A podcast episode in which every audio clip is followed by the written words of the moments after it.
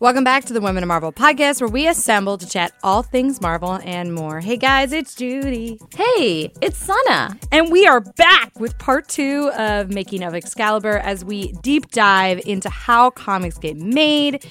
We are joined by Annalise Bissa, assistant editor on Excalibur. And we also have Erick Arciniega, the colorist on Excalibur. Plus, we've got CB again. Hi. It's so much fun the first time. I just had to come back, drop some more knowledge about Comics 101. I know. Thanks for spending so much time with us. I know you have a very busy job. no, always make time for the women of Marvel. That's right. Right answer. I like it. So, CB, as you know, we're talking about making comic books, the magic behind it all. And this week, in part two of the comic book making process, it's all about putting the finishing touches of making a comic book. This is when everything comes together and we're seeing the reality of a comic book and what it looks like. And what I think is interesting and why I wanted to talk to you in particular is because you have a background in talent management. Yep. You've recruited so many of our great artists. So when you're thinking about the visuals of a comic book, what are you guys looking for and what are you looking for for this book in particular? You know, when you're talking about the production of a comic book and you have the script, you've got the writer, and you're really looking to boil down what's going to make the book visually exciting, we're looking for basically two things. First is style, and then is storytelling. So, you know, every artist has their own style, and what's important at Marvel is we've always been at the forefront of hiring the best artists out there with the most unique styles. There is no house style at Marvel. We've been cutting edge from back in the days when, you know, Kirby and Wally Wood and John Romita Sr. and they started building the Marvel Universe. Steve Ditko, I mean, no one else drew like him back at that time. And Marvel's to this day has lived up to that history of hiring unique artists. Uh, so style is important, but more important is the ability of storytelling. It's the ability to move the characters from panel to panel and page to page seamlessly. So a reader can kind of follow the action through just the artwork. When I review portfolios, no matter where I am in the world, that's what's most important because it doesn't matter who you are or where you live or what language you speak. Comics is the universal language that we're looking for. And if I can look at your portfolio without understanding the language and the words and the balloons and know what happened in your story, then you are probably good enough to be a professional comic book artist. What does it take to be the right kind of colorist? Like, what are you looking for? Because when you see obviously pencils and inks and then you see the colors on a page, it totally changes the entire storytelling experience. Like, what is the subtlety and nuance of storytelling through the colorist lens? And then how is it amplified through what a letterer does? Yeah, you know, it's amazing because, you know, normally the names that go on the covers of the books or the writer or the artist, sometimes the inker, now the colorist gets credited. But the people on this show, you know, the assistant editor Annalise, the colorist Erick, and then you got the, the letterer Cory, are three of the most important people in the comic book process that oftentimes get overlooked, but their efforts should never be disregarded. Um, you know, the colorist is a person that has to come in and take those pages, take the black and white ink, and bring it to life. You know, you're taking it from almost 2D to 3D with the way that colors are done on computers these days. It's about making sure the characters' costumes are right and, you know, filling in the, the lines, so to speak. But it's so much more. It's about rendering the characters, rendering the textures, bringing a mood, you know, with the lighting. The light sourcing is so important. Where's light coming from? Is it natural light? Is it fluorescent light? Is it inside? Is it outside? Is it day? Is it night? There's so many choices that people don't realize that go into coloring uh, a comic book, and they're so integral. Choosing the palette and choosing the style and how working with the writer, with the editor, and with the artist to make sure that they're bringing life and enhancing that line work to make it look as beautiful as possible. That was like one of my favorite parts of being an editor was choosing the colorist and choosing the letter and the font style. Oh yeah. because there's like so there's so much like the subtlest of changes can make such a difference with just the mood and like the tone of the entire story. And you know, especially for this new line of X Men books that Jonathan's established with the Dawn of X and all these writers like Tini are bringing to life. There's a lettering style too that's very particular that people may not realize. It's very unique. And you bring in a guy like Cory, who's had decades of experience lettering comics, was so important because not only does he using the fonts, but he's able to bring his style in terms of you know choosing the the balloons, working on the flow of the dialogue, you know, making sure that none of the art is covered. The letter has an integral job, not only putting the words in the mouths of the characters, but also the flow of the story because you have to really follow the balloons just like you follow the characters. And you put balloons in weird places, that's going to completely throw the reading experience. So you know, never overlook uh, the job of what the letterer does. And I think this book is great at showing the diversity of the locations that our creators are around the world, from the Carolinas to the Midwest to New York City to Canada. All these different creators can work all together with the editors in New York City to get a book done in a pretty short amount of time. Yeah, it's pretty crazy. You know, and when I was in talent management and when I was traveling around the world looking for artists, that was one of the things I had to make clear to them. They're like, oh, we'd love to work at Marvel, but we can't move to New York. I'm like, no, you don't have to move to New York. Modern day technology, as long as you have, you know, an, internet connection or a FedEx account, we can make the job happen for you. You can draw for Marvel, you can ink for Marvel, you can color for Marvel, you can letter for Marvel, no matter where you live, because we're all just so connected now.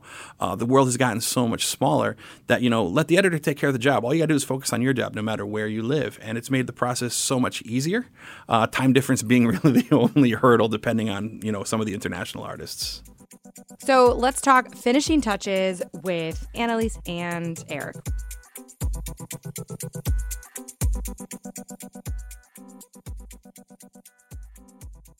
We're here with Annalise Bissa, assistant editor on Excalibur. Hello. And we also have Erick Arciniega, the colorist on Excalibur. Hello.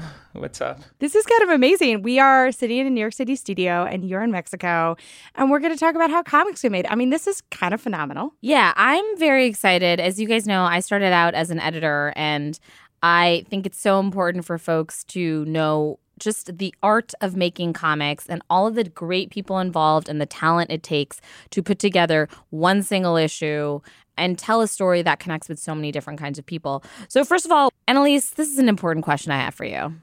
What does an assistant editor do? I mean, the short answer is like a lot of emails and just being good at getting emails and responding to them in a you know timely fashion and making sure that you know, because like you alluded to, Eric's in Mexico and Marcus is in Toronto, Tini is down south, and Jordan and I are here in New York. You know, the team's all over the place. That's not even the most widely distributed that a team is. You have a lot of people who are pretty far afield and making sure that everyone is communicated to, everyone feels like part of the team, you know, knows what's happening, where they are in the schedule. It's a lot of coordination and making sure that people are talking to each other, that, you know, everybody knows what's going on. And then other things like, you know, actually reading scripts and giving notes on them, giving notes on the art and making it, you know, a, a good piece of, you know, work for the readers. So so basically it's like you keep all of the trains moving and moving on time. I try. I have yeah. a, I have a bunch of spreadsheets. Yeah. Yeah, spreadsheets for the win. So Erick, it's now you're up to the plate. The writing is done. The art is all done. Marcus has finished the art and it's sent to you. What is the next step for you? My process is pretty straightforward. I get the pages from Annalise and I have some people that help me with the flats, the uh, flatters. A flatter goes through an inked page and selects all of the different elements and delineates them so the colorist can go in and work their magic on colors and lighting and rendering all the different pieces. Generally, they work overnight, so they work uh, while I'm sleeping. and in the morning, I have a lot of pages ready to, to start working on them. So, what is, in terms of you getting into the story and wanting to pick a particular visual style, are you reading the script first? What's your what's your process to dive into the story itself? Uh, first of all, I uh, take a look at the pages, at the art. Then I uh, sort of visualize what I want in the page. Uh, then I go to the script and, and read a little about the the mood, uh, the time of the day, some sort of thing like that. Then I dive into the page, uh, start from the background to lay down all the lighting, uh, the mood, all of that, and then the the characters at the end, so I can put it all together. How do you usually decide? what the mood is because like i think you know the great thing about using colors is that you always you tell story through color not many people realize that like sometimes a flash of yellow says one thing or red it says another thing. I mean, do you have a, a certain approach in terms of deciding what colors you like to play with when we're trying to relay a certain sense of mood, or is it just dependent on on the story that you have in front of you? Uh, it depends a lot of uh, on the mood I want to convey. Sometimes I uh, in the script uh, there is a lot of information i can use but sometimes the lines tell the story so good that i don't need to dive into the script a lot if the character for example uh, looks like suspicious i go for the purples uh, something more dark if he's happy i go to bright colors uh, everything depends can be the, the script or can be the, the, the actual drawings what sort of drew you to being a colorist? Uh, it was like some accident, happy accident, I guess. Uh, I I used to to be a full artist. I did concept art for games uh, or stuff like that. Then some people uh, started asking me to color his drawings, and little by little, I started to just do colors over someone else's lines and then I started doing comics and, and very independent uh, publishers. And some years later, I end up in Marvel. How long does it take you to color one page? Be honest. uh, Annalise will close her ears. uh, it depends. Depends. Uh, Excalibur, two to four hours, more or less. Uh, but it depends. For one page. For one page. But it depends on the deadline. If the deadline is is close, maybe one hour page, something like that. Wow. So this is actually a question that I don't have the answer to, and I now have the opportunity to ask, which is, does it take longer to do a page that has, because it's Excalibur, right? So they're doing all the mutant magic, and they're all the Krakoan gates that have the glow, and they yeah. Some, in issue one there's like ghosts and all this kind of stuff. Does that take a lot more time than you know a page of just people talking in natural lighting, or does that make it easier because everything's just glowing? That's a good question. Uh, uh, it's more difficult. Uh, you have to make everything get affected by the lights, by the powers, by the magic, and it adds up a little more time. That makes sense because there is a lot of There's glowing a lot of stuff. Yeah. yeah, it's, it's one of the books I take more time in each page. so this is a question for you, Annalise. Erick finishes a page and he sends it to you. Sort of what's the next step? Yeah. So usually what I do is I go through all of the colors simultaneously, which is nice because then you get to feel what the whole book will read as. And I go through and just check over everything and make sure everything is communicating. So are all the colors at the baseline, you know, correct. And sometimes there are just like little things. One of the things that is kind of tough about Excalibur is we have all these beautiful costumes, like Betsy's new Captain Britain costume, which I love, but it has like a red pinstripe down the side of the leg, and there's a very specific like stripe pattern to the way the Captain Britain armor works, and her helmet is like, you know, a flag. And so I just go through and make sure that all of that stuff is quote unquote correct. And then I send over my thoughts to Tini and Marcus and Jordan. And usually Marcus has better notes than I do because he's a trained artist. Mm-hmm. And so he can say things that are more along the lines of like, overall in this scene, you know, I was envisioning the light being like this. And so I collect his notes and Tini sometimes also has notes on, oh, when I was imagining it, I thought maybe this would pop more, something like that. I put it all together and I send them back over to Erick, and usually then we're like pretty much ready to go. Erick, what's the most annoying thing when, during the whole process? It doesn't have to be for this. well, like, what's? I feel like it's probably the red piping on the side. But like, what's the most annoying thing when you get a page and you're like, oh my god? In in Excalibur, especially uh, the flowers. the flowers, are, flowers. are really a lot of yeah, flowers. A lot of flowers, and sometimes uh, the flowers don't separate them correctly, and I have to be one mm. by one petals, uh, flowers, little things like that. That does sound like such a pain. I will say, like, the colorists are like the secret superstars of the book because one, outside of them bringing everything and all the elements together, it's also you are hustling. And because you're the last line of defense, basically, you guys often are either like not sleeping, trying to get a book out, and just trying to make creative decisions as quickly as possible. It's a lot of work, and we appreciate it. We appreciate everything that you do. Trust me, as a former editor, you. yes, greatly appreciate it. Well, and, and that was something that I was told like maybe my first day, you know, I was still trying to figure out like what folders I was supposed to be opening, and I got like sat down. They were like, okay. You need to be nice to your colorist and your letterer Yeah. because they are always the people who end up at the end of the process after, you know, the writer needed another day to go on like, you know, a long walk and consider what the dialogue was supposed to sound like. And you know the artist needed to you know stretch their hand or something. And so you know all the all the time gets eaten up and eaten up. And then at the end you're like okay can you like save us? Can, can you color really fast? And can you letter really fast please? Just this one time i promise.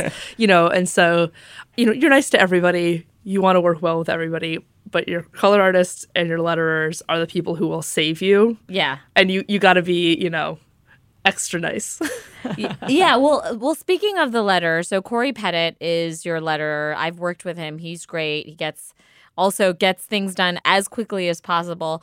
Since he's not here, why don't you talk a bit about that process? Like what what is lettering for people who don't understand it? Because people often call it like the bubbles, and but let's talk about the real terminology. um balloons. Balloons, Balloons. yes, word balloons. word balloons. Uh so we send the pages either as inks or as colors depending on where we are in the process uh, over to the letterer. Those pages are formatted in a you know specific size so that they're all standard across all of our books. And we send those over we send them with a script and hopefully we have the opportunity to have the writer go back in with all of the completed art do a little bit of tweaking on the script before it even gets to the letterer send it over to the letterer and they go in they put in all the words all the usually all of the sound effects unless they've been drawn in by hand and they just make everybody talk and they make the book look like a comic book. I think it's something that people don't think about is, you know, the font is a choice. The size of the font is a choice. You know, the the balloon colors, the caption colors, when something is a caption versus a balloon, like that's all the stuff that maybe your brain doesn't register when you're reading and hopefully it doesn't register. Hopefully you're just immersed in the comic and you're reading it, you're loving it. But when the lettering doesn't work, you do notice it. And our letterers do an amazing job of making all those choices and working with us to make sure that the book is as good as it possibly can be. It's my favorite part of the process is just picking the colorist and, pi- and picking the font, which is like this is totally a nerd thing for me.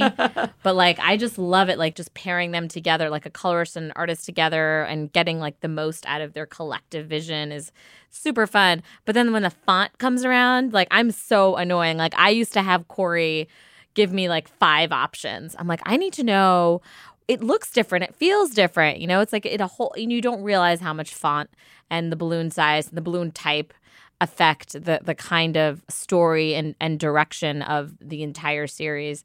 I genuinely like. Is it uppercase? You know what I mean, or like uppercase and lowercase? These are the questions we have, guys. Well, and we're in, you know, the the Jonathan Hickman X-Men Oh, world God. right now. So there are, you know, specifications for the font, of course. There's specifications for everything, but uh, you know, so we're in a mixed case font world, which is the first book that I've ever done hmm. that wasn't all uppercase.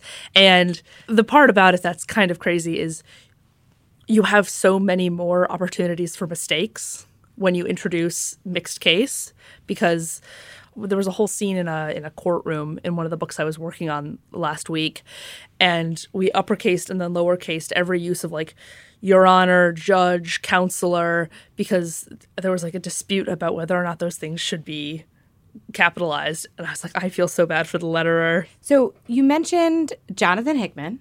yes So we are in the Dawn of X era. You know, um, House of X and Powers of Ten kind of really changed the way the X Men um, are being read by fans right now.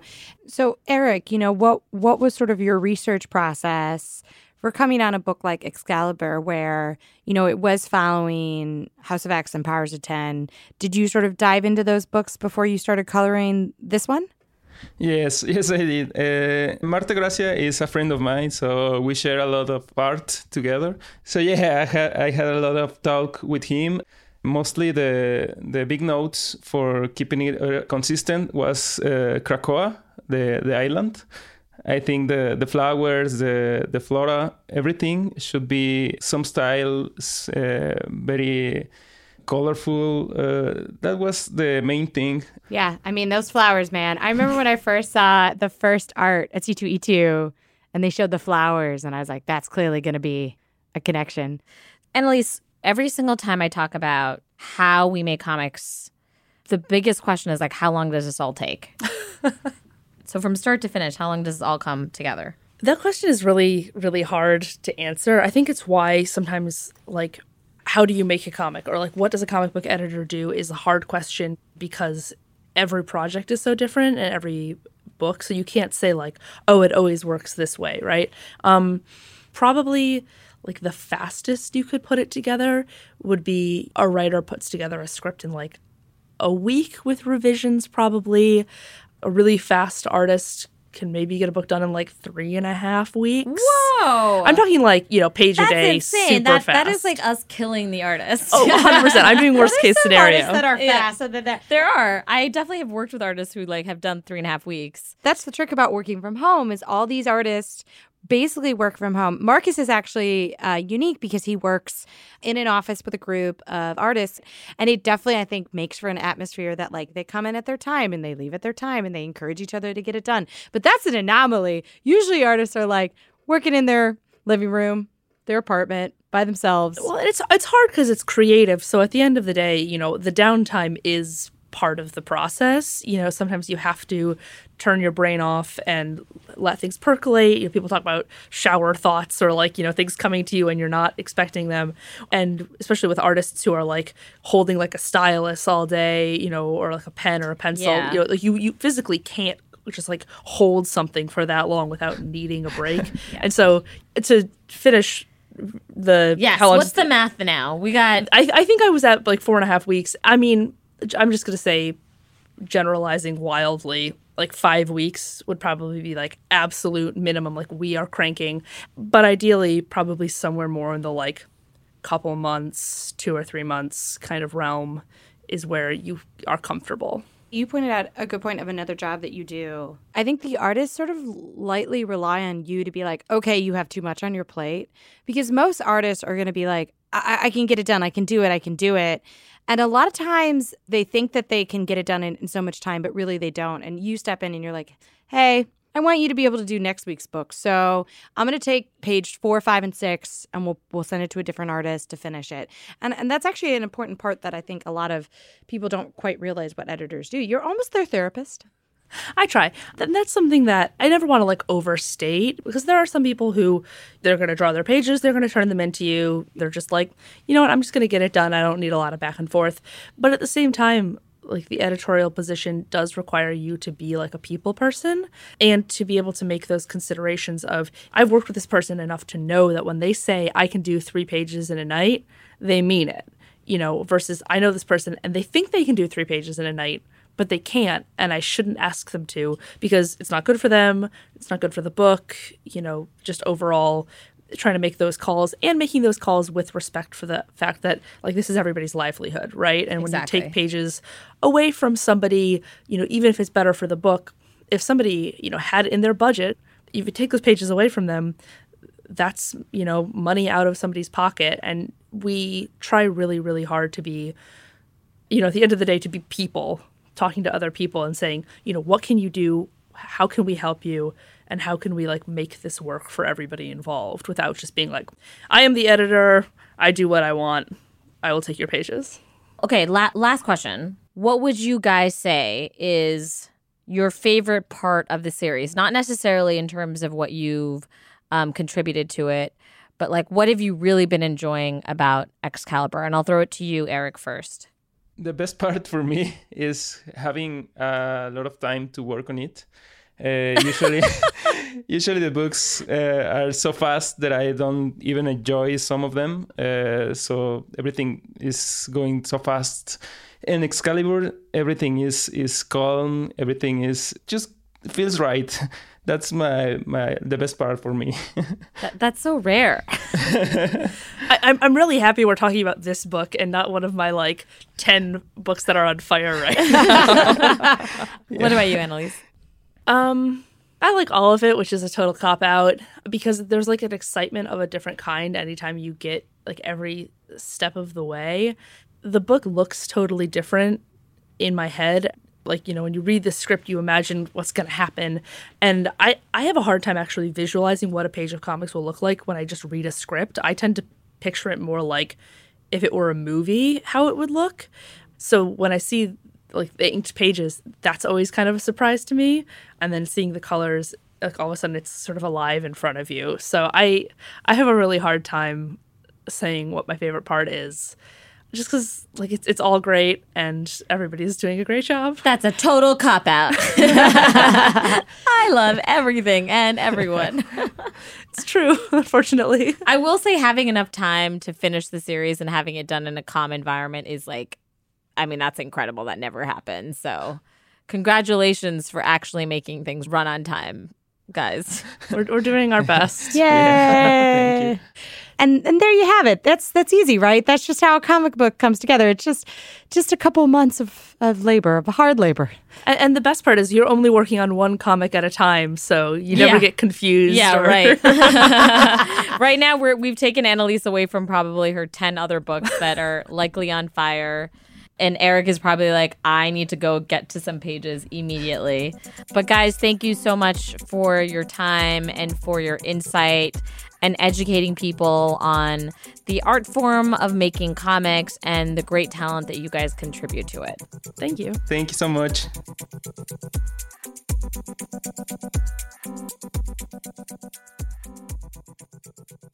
So, CB, how do you feel as editor in chief, also just kind of seeing everything come together? It's out now for the world to experience. What's that like for you? You know, I know every secret that goes into the book because I always say I read everything in the different stages, but I still pick up every book every week as a final and I read it and I find something new to experience. And it's just a joy having that final printed comic in your hand. And there is nothing that I like more than doing the job that I do now because we are creating entertainment in the footsteps of those who have gone before us. And it's amazing. Do you read the reviews? Ah, sometimes. That's fair. That's a that's a wise answer. So, also, guys, if you are reading Excalibur, fantastic. Don't forget that it is part of a big event called House of X and Powers of 10, um, which has spun out into a new series called Dawn of X. It is fantastic.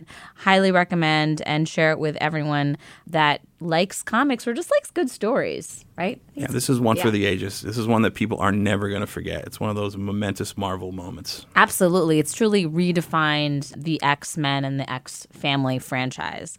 And there's tons more X books coming out in 2020, so make sure you guys stay tuned.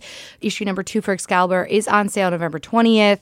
We produce what, anywhere from like 60 to 80 comics a month. So think about the process we just talked about. A lot of work, a lot of comics, a lot of characters. Yes. a lot of tired editors. yep. So I hope you guys really appreciate this art form for what it is. And, you know, maybe just try to make a comic book yourself. We highly encourage it. It is a lot of work, but it's really gratifying when it's all done. The only boundaries to making a comic are the limits of your own imagination. Ah, shucks. And thanks again to Annalise, Erick, Jordan, Tini, and Marcus for joining us in the last two episodes. We will be back for our next episode with our holiday gift guide, which I'm really excited about because we're going to talk about stuff that we want to buy. Presents. Presents. My entire list is Captain Marvel. Shocking. Not at all. Not at all. Not at all. But make sure you tune in for that again. Make sure you guys are following our Instagram at The Women of Marvel. And where can people find you, CB? Uh, I'm on Twitter at, at CB Cebulski. I think that's it for us this week. I think we should go. I think I think we should leave. Yeah, we should leave this room. It's fine. this is Marvel. your universe.